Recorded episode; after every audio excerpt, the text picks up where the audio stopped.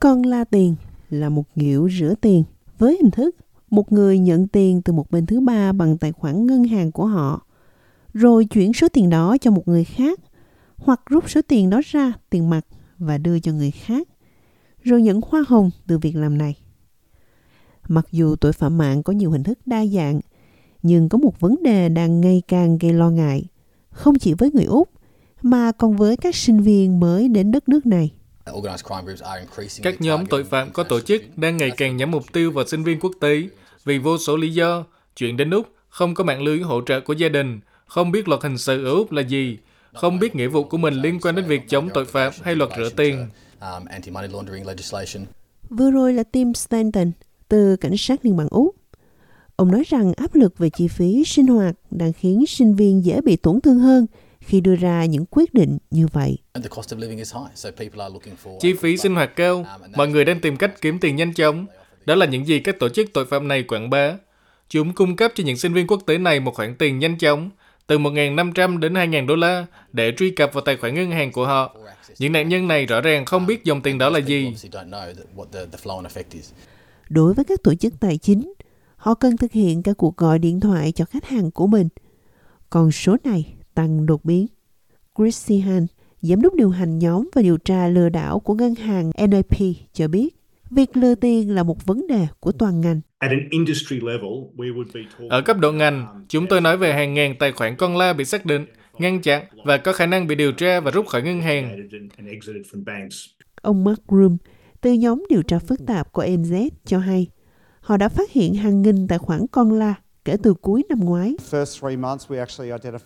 Trong 3 tháng đầu tiên, chúng tôi đã xác định được khoảng 3.200 tài khoản mà chúng tôi tin rằng được thiết lập hoàn toàn cho mục đích rửa tiền.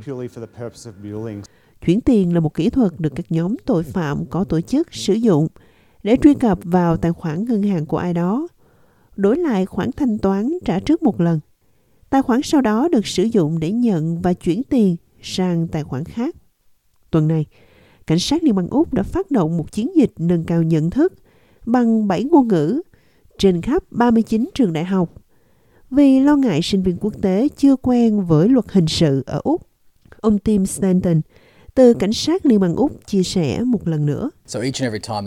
Vì vậy, mỗi khi tiền di chuyển, chúng tôi và các đối tác nước ngoài ngày càng khó theo dõi các khoản tiền đó, cho dù đó là nguồn tiền ban đầu hay điểm đến cuối cùng.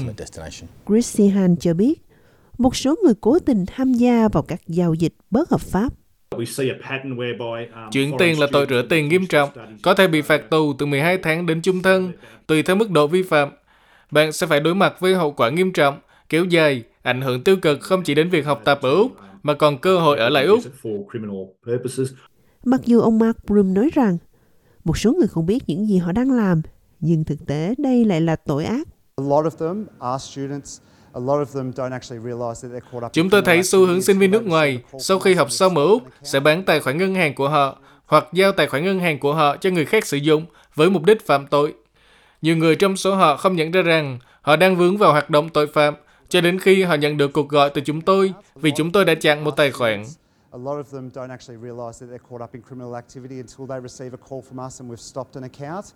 Các nạn nhân thường được liên hệ trực tiếp và trực tuyến trên các nền tảng bao gồm TikTok, Snapchat và WhatsApp.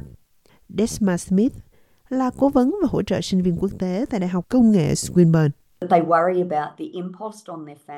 Sinh viên lo lắng về sự áp đặt đối với gia đình họ, số tiền mà gia đình họ chi tiêu. Họ trở thành những người sống theo bản năng. Những thứ như thế này nghe có vẻ ít phức tạp hơn. Một sự hoàn trả nhanh chóng nó khiến họ thực sự dễ rủi ro và bị lợi dụng hơn trước. Một số ngân hàng gần đây đã giới thiệu các hệ thống mới để xác định tài khoản con la mà họ mô tả là một vấn đề đang gia tăng trên toàn nước Úc.